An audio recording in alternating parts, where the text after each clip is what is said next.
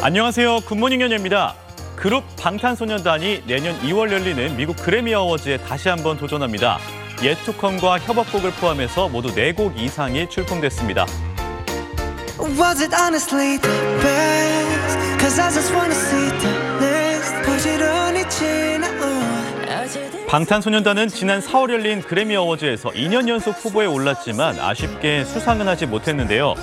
내년 시상식을 위해 6월에 발매한 노래 Yet To Come을 올해의 레코드와 올해의 노래, 베스트 팝 듀오 그룹 퍼포먼스와 베스트 뮤직비디오까지 4개 부문에 출품했습니다.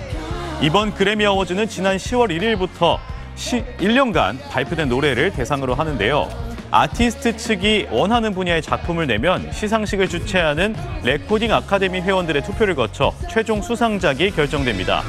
이외에도 콜드플레이와 함께한 My Universe와 찰리 푸스 정국 씨의 Left and Right 그리고 진, 뷔, 정국 지민 씨와 베니 블랑코 스눕독이 협업한 Bad Decisions도 출품됐습니다.